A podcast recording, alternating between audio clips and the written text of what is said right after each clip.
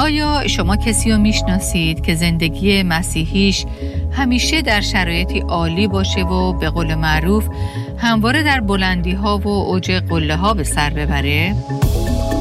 شما ممکنه تصور کنید که شبان شما یا برخی از ایمانداران قوی و بالغی که برای شما نمونه هستند و یا بعضی از رهبران یا معلمین برجسته اطرافتون هیچ وقت این چنین شرایط تاریک در بیابان بودن رو تجربه نمی کنن.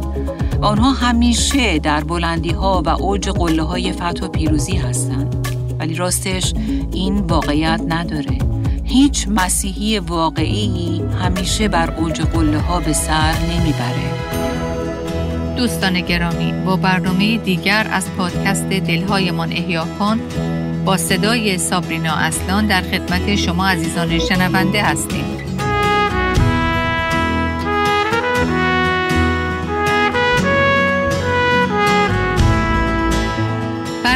کوهنوردی که مدت طولانی رو بر بلندی ها و ارتفاعات به سر برده شاید دشوار به نظر برسه که به زندگی عادی برگرده و خودشو با اون تطبیق بده. در زندگی روحانی هم اوقاتی هست که گویا ما در اوج ارتفاعات و قله های پیروزی به سر می‌بریم و از حضور نزدیک خدا به فراوانی لذت می‌بریم تا اینکه یهویی خودمون رو در قعر دره ها و وسط بیابان های تاریک و پر از درد می‌بینیم گویا که حضور خدا فرسنگ ها از ما دوره ولی چرا؟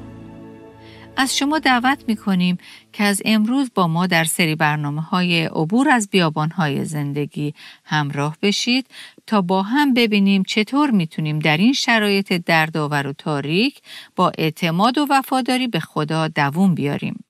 من سالهای زیادیه که به مسیح ایمان آوردم و این رو واقعا یک امتیاز و هدیه عالی می‌دونم.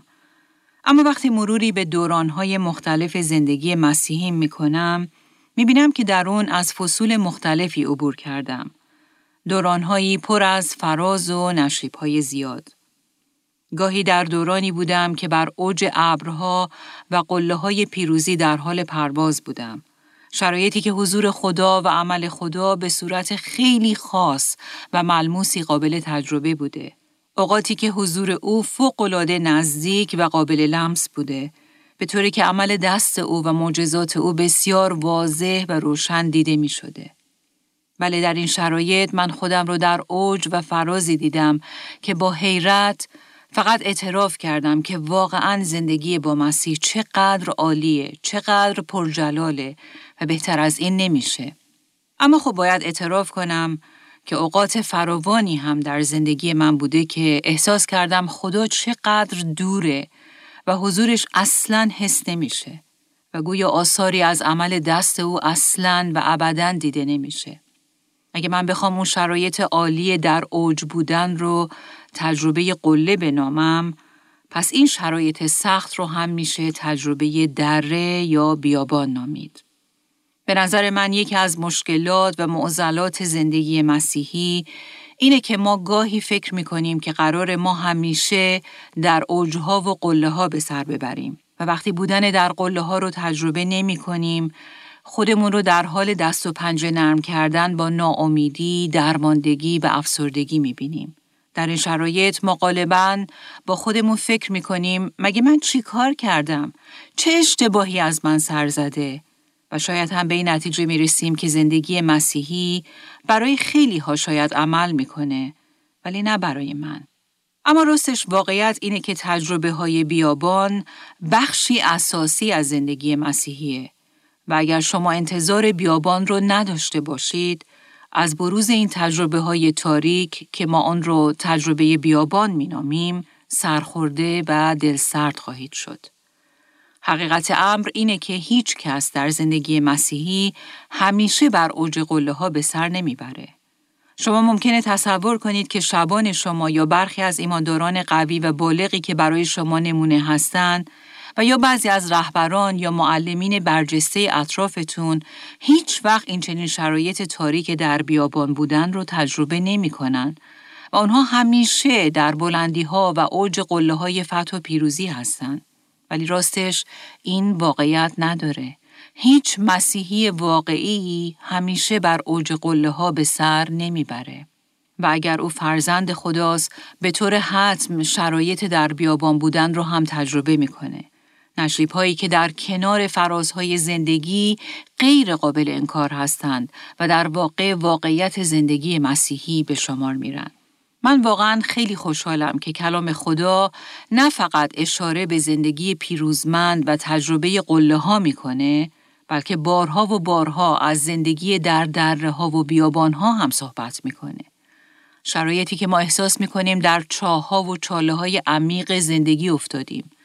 شرایطی که گویا بی هدف در یک بیابان برهوت و خشک به سر می‌بریم. خوشبختانه کلام خدا نه فقط به ما یاد میده که در اوج قله های پیروزی چطور عمل کنیم، بلکه مهمتر از اون به ما تعلیم میده که در قعر چاه ها، چاله ها، دره ها و بالاخره بیابان های خشک زندگی هم چه واکنشی نشون بدیم. برای همین از شما دعوت می کنم که طی چند برنامه آینده با من همراه بشید تا با هم به مطالعه دو مورد خاص از کلام خدا بپردازیم که در اون افراد به بیابان برده شدن. یکی از این موارد در عهد عتیق و دیگری هم در عهد جدید. در مطالعه این دو مورد ما به طور واضح خواهیم دید که تجربه بیابان یکی از های جدایی ناپذیر از زندگی هر ایمان داره که خدا اجازه میده ما در اون بیفتیم. در این برنامه ها ما خواهیم دید که تجربه بیابان چه خصوصیاتی داره و افراد مختلف در کلام خدا در اون دوران سخت بیابان چه آموختن. در واقع خواهیم دید که خدا چه می‌خواد در این شرایط تاریک و دشوار به ما تعلیم بده. پس بیایید امروز به یکی از این متنهایی که در کلام خدا اشاره به بیابان می‌کنه توجه کنیم. این بخش در انجیل مرقسه و راستش به واقعی در زندگی خود مسیح اشاره می‌کنه. خدا رو شکر که این قسمت از زندگی مسیح در کلام خدا ذکر شده. چون که این واقعیت که مسیح پسر خدا خودش هم در زندگی زمینی خودش تجربه بیابان رو داشت به ما نشون میده که تجربه بیابان جزئی تفکیک ناپذیر از زندگی هر ایمان داره و در این تجربه خود مسیح نمونه ماست و ما هم مثل مسیح می‌تونیم اون بیابان رو تحمل کنیم و از اون با پیروزی بیرون بیایم. پس بیایید با هم به مرقس فصل اول آیه 9 مراجعه کنیم. آیات 9 تا 11 از فصل اول انجیل مرقس در واقع به واقعه تعمید مسیح و آماده شدن او برای آغاز خدمت زمینی او اشاره می. آیه 9 این چنین میگه در آن روزها عیسی از ناصره جلیل آمد و در رود اردن از یحیی تعمید گرفت. مسیح در شهر ناصره بزرگ شده بود و حالا به رود اردن اومده بود تا از یحیی تعمید بگیره.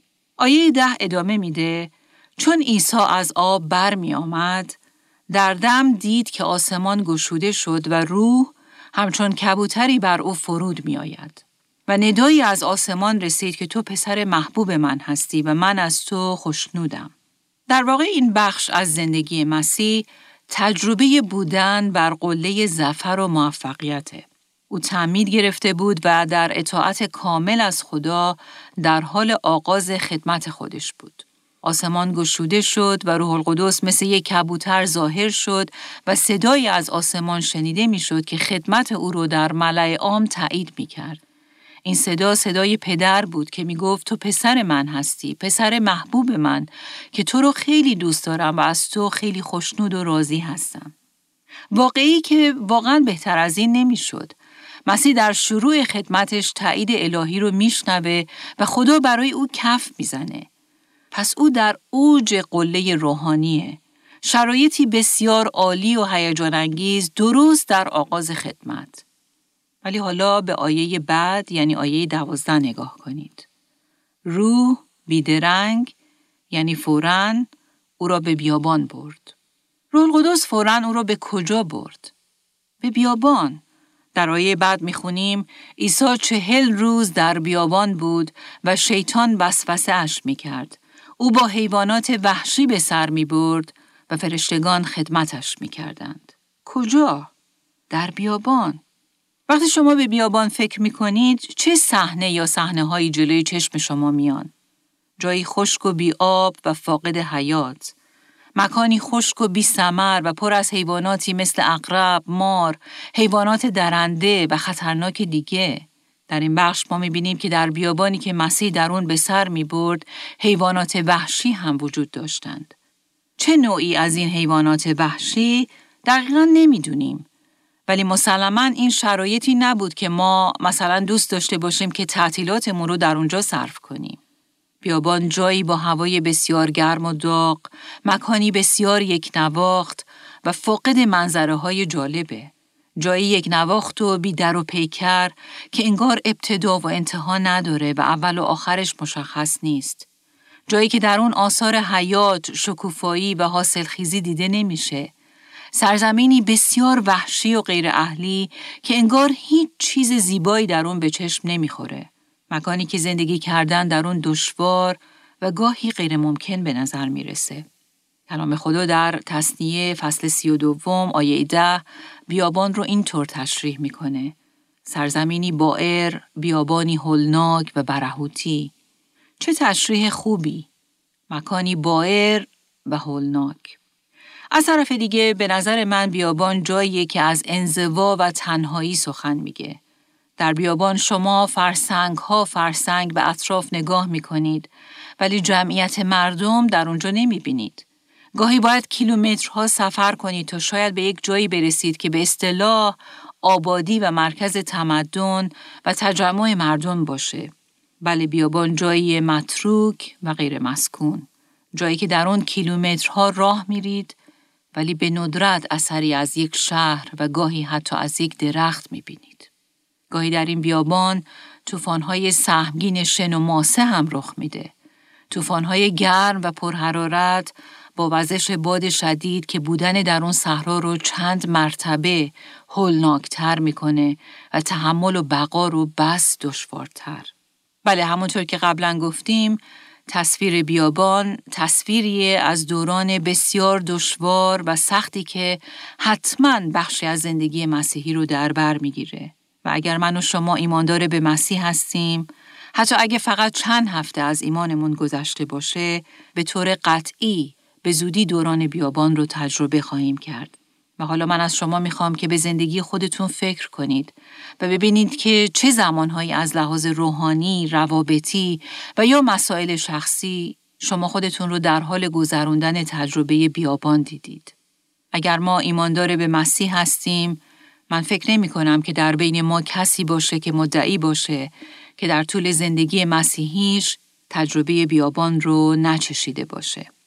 در طول این برنامه ها ما میخواییم به چگونگی این شرایط و طریقه برخورد و واکنش صحیح در اونها رو از کلام خدا مورد بررسی قرار بدیم.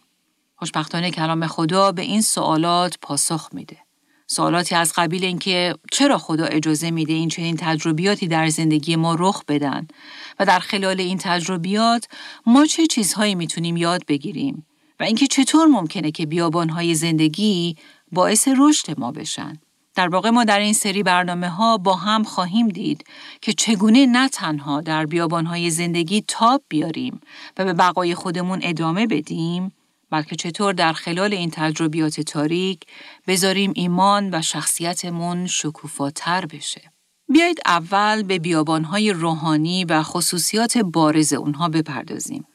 برای رسیدن به این هدف بیایید این موضوع رو در زندگی خود مسیح و بعضی دیگر از شخصیت کلام خدا مورد بررسی قرار بدیم.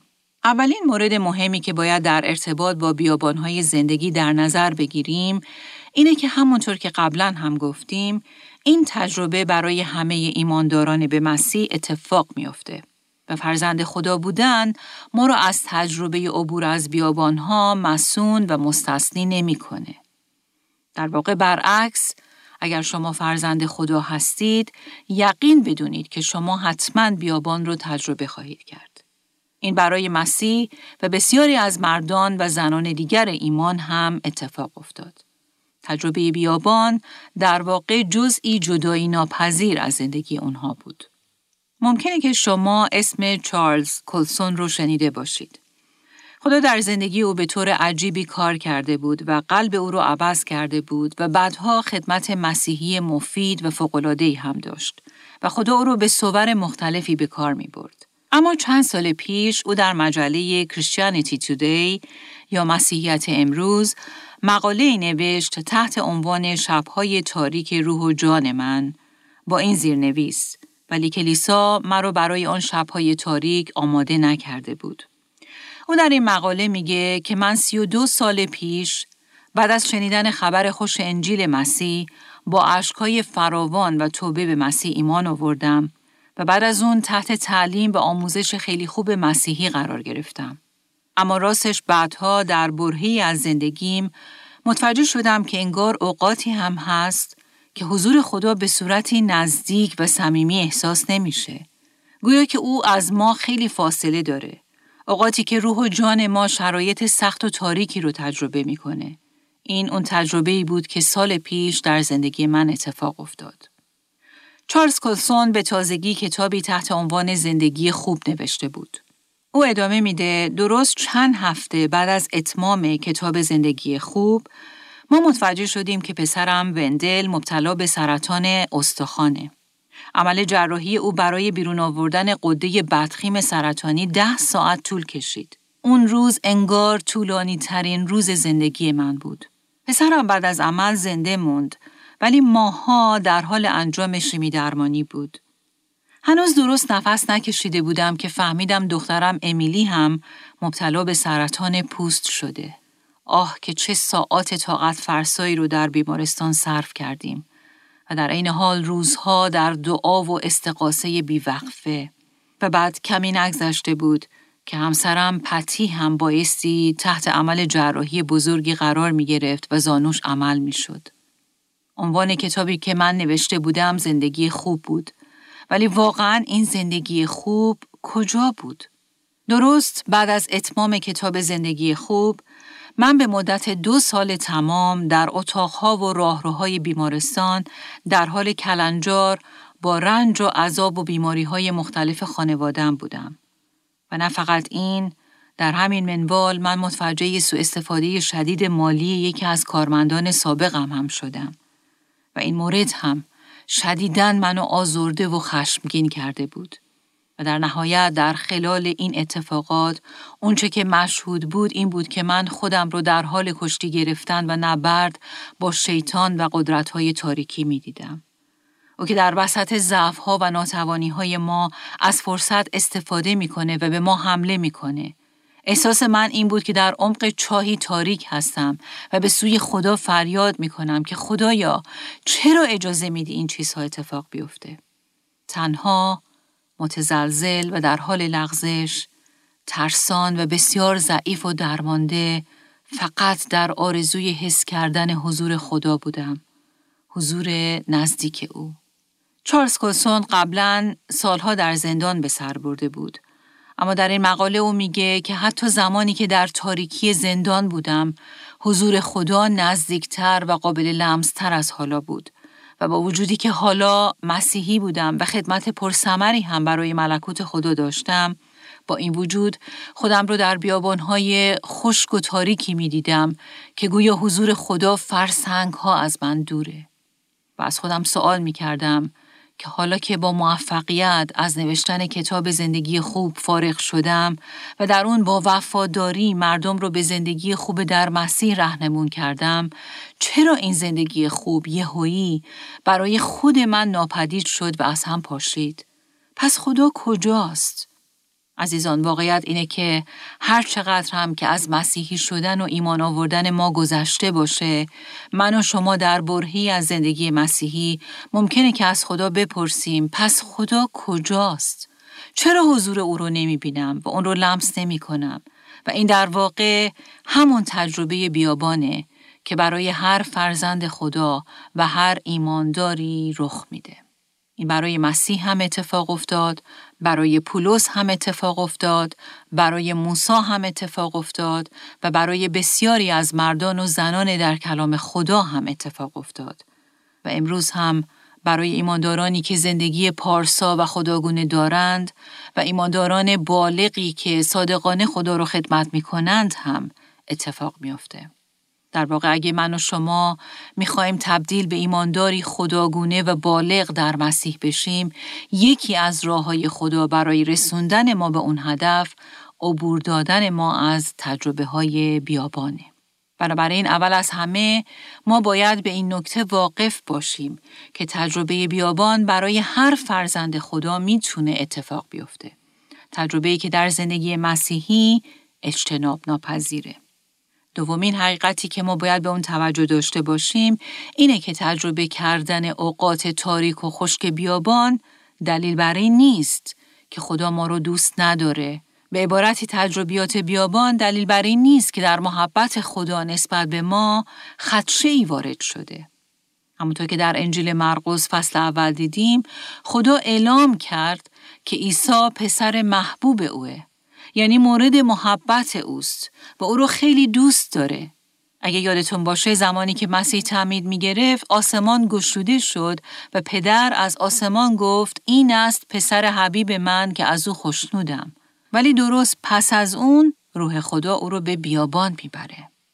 غالبا ما وقتی که در بیابانهای زندگی به سر می‌بریم محبت خدا رو حس نمی کنیم ولی در واقع در بیابانهای زندگی که ما یاد می‌گیریم که به اونچه که با چشم نمی بینیم و یا با احساساتمون حس نمی کنیم ایمان و باور داشته باشیم.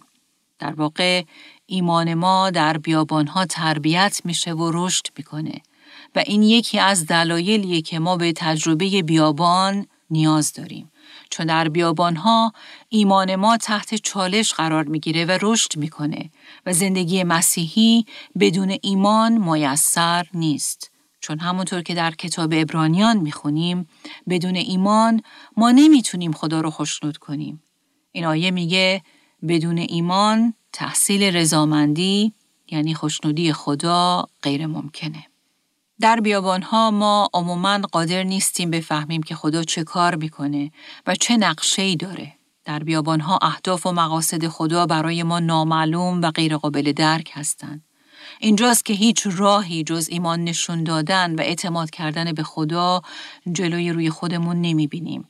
و وقتی تصمیم می‌گیریم که با ایمان از خودمون واکنش نشون بدیم اینجاست که میگیم خداوندا می‌دونم و ایمان دارم که تو اینجا هستی می‌دونم و ایمان دارم که تو مرا دوست داری و می‌دونم و ایمان دارم که تو در حال انجام نقشه اهداف و مقاصد خودت در زندگی من و در این دنیا هستی. علا رقم این شرایط سختی که من در حال عبور از اون هستم، علا رقم تاریکی و دشواری اطرافم و علا رقم احساساتی که در این بیابان به من حمله بر میشن، بله علا رقم همه اینها من به تو و حضور غیرقابل رویت و محبت وفادارانه تو ایمان دارم. و بعد نکته دیگه که می‌خوام به اون هم توجه داشته باشیم اینه که تجربیات بیابان خیلی وقتها درست پس از یک برکت یا پیروزی بزرگ و غیر معمول سراغ ما میان. درست بعد از یک فراوانی و برکت و پیروزی عظیم در زندگی مسیحی این اون چیزی که شما در زندگی ایمانیتون باید انتظارش رو داشته باشید. بله در زندگی شما اوقاتی فرا خواهد رسید که خدا کارهای عظیمی انجام خواهد داد و شما رو به طور خاصی برای ملکوت خودش به کار خواهد گرفت. ولی اگه درست بعد از این موفقیت ها و پیروزی های فوقلاده خدا شما رو به بیابان های زندگی هدایت بکنه شوکه، سرخورده و دلسرد نشید. این اون چیزی بود که برای مسیح رخ داد. مسیح توسط یحیای تعمید دهنده تعمید گرفت. خدا از آسمان صحبت کرد و روح القدس خودش رو مثل کبوتری بر مسیح فرستاد. پدر آسمانی خدمت مسیح رو تایید کرد و گفت این است پسر حبیب یا محبوب من که از او خوشنودم. چه تجربه عالی! عیسی در ملع عام در مقابل چشم عموم به عنوان پسر خدا معرفی شد و خدمت روحانی و مأموریت زمینی او در حال آغاز بود. ولی کلام خدا میگه روح بیدرنگ او را به بیابان برد. به قول یک نفر که می‌گفت بعد از نصب شدن برای خدمت نوبت نبرد در خدمته و بعد از برکات و فراوانی نوبت تجربیات بیابانی. پس عزیزان انتظار آن تجربیات رو داشته باشید و از ورود به بیابانها شوکه نشید بلکه همونطور که برای مسیح این اتفاق افتاد شما هم انتظار اون رو داشته باشید. من اخیرا از برخی از دوستانم درباره تجربه بیابان اونها سوال کردم که چطور بود و اینکه خدا چه درس هایی می‌خواست در خلال این بیابان ها به اونها یاد بده. یکی از اونها می‌گفت درست دو ماه بعد از اینکه ما تجدید حیات و احیای عالی رو در زندگی زناشویی و خانوادگیمون تجربه کردیم من تصمیم گرفتم که خودم رو برای خدمت تمام وقت به خداوند بسپارم. من و شوهرم دعا کردیم و به خداوند گفتیم خداوند هر چه که باعث بشه که ما بیشتر شبیه تو بشیم همون رو در زندگی ما اجرا کن. ما با هم زندگی خودمون رو به خدا تسلیم کردیم تا او ما رو رهبری و هدایت کنه تا هر جایی که او می‌خواد ما بریم و هر کاری رو که او می‌خواد ما انجام بدیم. فکر می‌کنید چه اتفاقی افتاد؟ خیلی اوقات انتظار ما اینه که حالا که صادقانه زندگی خودمون رو به خداوند تسلیم کردیم، سیل برکات بلافاصله بر ما جاری بشن. اما راستش درست بعد از این تسلیم صادقانه این زوج دچار طوفانهایی شدن که اصلا انتظار اون رو نداشتن. این دوست تعریف می‌کنه که وقتی ما این دعا رو کردیم یک شنبه بعد در کلیسا شبان ما وقتی موعظه می‌کرد به چهار نکته در موعظش اشاره کرد که گویا این پیغام درست برای ما بود. او می گفت وقتی شما زندگی خودتون رو به خدا تسلیم کنید باید بهایی بپردازید. در واقع زندگی که برای خدا وقف میشه با خودش بهایی هم به همراه داره. او خاطر نشان کرد که این تصمیم و وقف به بهای از دست دادن شهرت و آبرو، به بهای از دست دادن پول و اموال شما، به بهای از دست دادن بسیاری از دوستی ها و روابط شما و بالاخره به بهای جدا شدن از جایی که الان زندگی می کنید ممکنه که باشه. درست یک ماه بعد هر یک از این چهار نکته در زندگی ما اتفاق افتاد. درست بعد از اینکه ما خودمون رو برای خدمت تمام وقت سپردیم، دنیای ما انگار از هم فرو ریخت و واژگون شد. اولین مورد از دست دادن پول و منابع مالی زندگیمون بود. ما بدون اینکه ولخرجی کرده باشیم یا در دخل و خرجمون اشتباهی کرده باشیم 80 درصد پسندازمون را از دست دادیم و درآمدمون 90 درصد کاهش پیدا کرد. و اینجا بود که هر کدوم از ما به خودمون می‌گفتیم خدایا من که می‌خواستم تو رو خدمت کنم پس چی شد؟ من فکر می‌کردم که در مقابل فداکاری که من کردم تو منو برکت خواهی داد. آیا ما اشتباه کردیم؟ آیا ما داریم مسیر اشتباهی رو پیش میریم؟ ولی فقط منابع مالی نبود. حالا نوبت شهرت و اسم و منصبمون هم بود. دیگه هیچ کس در اجتماع مثل قبل ما رو تحویل نمی گرفت. شوهرم که قبلا در کار معماری و ساختمانسازی از شهرت و اسم و منصب پر افتخاری بهرهمند بود، حالا انگار هیچ شده بود. و در حیطه کار و تجارت هیچ کس دیگه او رو تحویل نمی گرفت. و قبلا وقتی وارد بانک می شد همه در مقابلش تعظیم و تکریم می کردن. ولی حالا به سختی اصلا به او وقت ملاقات می دادن. تا حالا منابع مالی و بعد شهرت و اسم و منصبمون رو از دست داده بودیم. ولی فقط این نبود. بسیاری از دوستان و افراد فامیل و خانواده هم از ما فاصله گرفتن و خودشون رو دور نگه داشتن. اونا فکر می‌کردن که بلایی به سر ما اومده و یا زندگی ما لعنت شده و اگر با ما رفت و آمد کنن شاید این بلا به اونها هم سرایت کنه.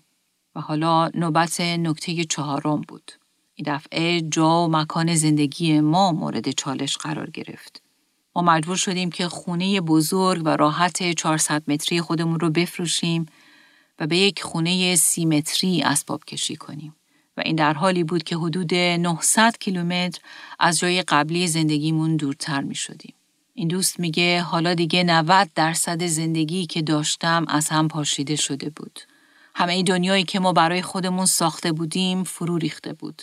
ولی به قول شوهرم که سالها در کار معماری و بنای ساختمان بود، همه چیز فرو ریخت تا پی و بنیان و اساس زندگی ما نمایان بشه که آیا پی و اساسی محکمه یا نه. متاسفانه همه ما به ساختمان و آرایش ظاهری اون بیشتر اهمیت میدیم.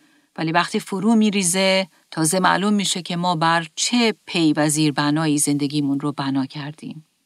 خدا اجازه داد که این زوج وارد تجربه بیابان بشن تا برای خودشون مشخص بشه که آیا بنیان و اساس زندگی اونها محکم و استواره و یا بر پایه لرزان و سست بنا شده.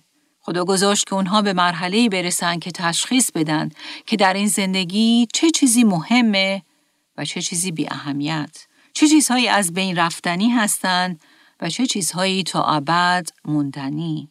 به یاد دارید که اونها دعا کرده بودند که خداوندا به هر بهایی که شده تا ما رو شبیه پسرت بکنی این کار رو بکن. و می‌دونید خدا در جواب این جور دعاها به ما میگه واقعا آیا واقعا می‌خوای شبیه مسیح بشی؟ من پسر خودم عیسی رو در آغاز خدمتش به بیابان فرستادم تا چهل روز امتحان بشه. چهل روز در بیابان همراه با حیوانات درنده و وحشی. و عزیزان شبیه مسیح شدن بدون وارد شدن در بیابان و بدون تجربه بیابان امکان پذیر نیست. این بیابان و تجربه عبور از بیابانه که ما رو شبیه مسیح می‌کنه. من شخصا این رو بارها تجربه کردم که درست بعد از یک وقت شخصی عالی با خدا یا تجربه کردن یک برکت فوقالعاده یا یک پیروزی روحانی عظیم و یا وقتی خدا به طور خیلی عجیب و موفقیت آمیزی در خدمت ملکوت منو به کار گرفته مدت کوتاهی نگذشته که خودم رو در بیابانی روحانی دیدم پس من و شما لازمه که این رو به خودمون یادآوری کنیم که ما به عنوان فرزندان خدا باید انتظار ظهور بیابانها رو داشته باشیم و با آنها مثل چیزی غریب در زندگیمون برخورد نکنیم. بیابانها بخشی از راه و روش های خدا در زندگی ما هستند. پس در مقابل اونها از خودمون مقاومت و یا تلخی نشان ندیم. و بهتر بگم از بیابانهایی که خدا ما رو از اونها می‌خواد عبور بده فرار نکنیم. و این حقیقت رو بدونیم که این بخش یعنی تجربه بیابان هم جزئی جدایی ناپذیر از زندگی مسیحیه. مواظب باشیم که در حالی که در بیابان هستیم فکر نکنیم که خدا ما رو رها کرده و یا خدا ما رو دوست نداره و در نهایت به یاد داشته باشیم که معمولا بعد از تجربه کردن برکات عالی خداوند تجربه بیابان به سراغ ما میاد. عزیزان دیدگاه صحیح نسبت به بیابانهای زندگی ما رو برای ورود و عبور از اونها آماده تر می‌کنه و این نکته بسیار مهم که باید همیشه اون رو به یاد داشته باشیم.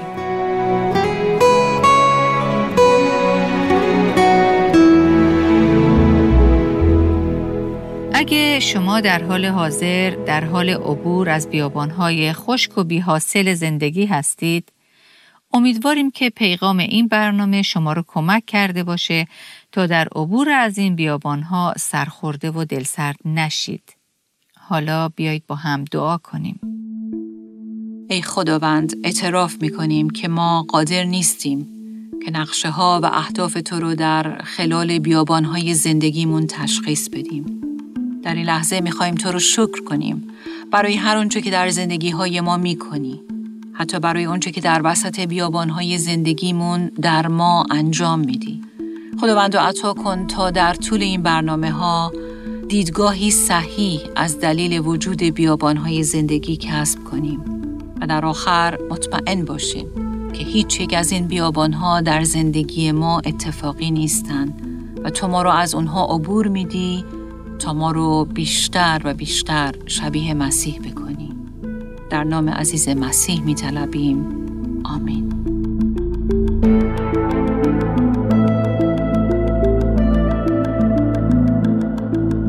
آنچه در این برنامه ها به سمع شما شنوندگان گرامی می رسد تعالیم نانسی دیماس فولگموت با صدای فارسی سابرینا اصلان است. ترجمه و تهیه این برنامه ها حاصل همکاری دو مؤسسه دلهایمان احیا کن و راستی می باشد. برای شنیدن یا بارگزاری سایر برنامه ها می توانید به تارنمای دلهایمان احیا کن مراجعه کنید.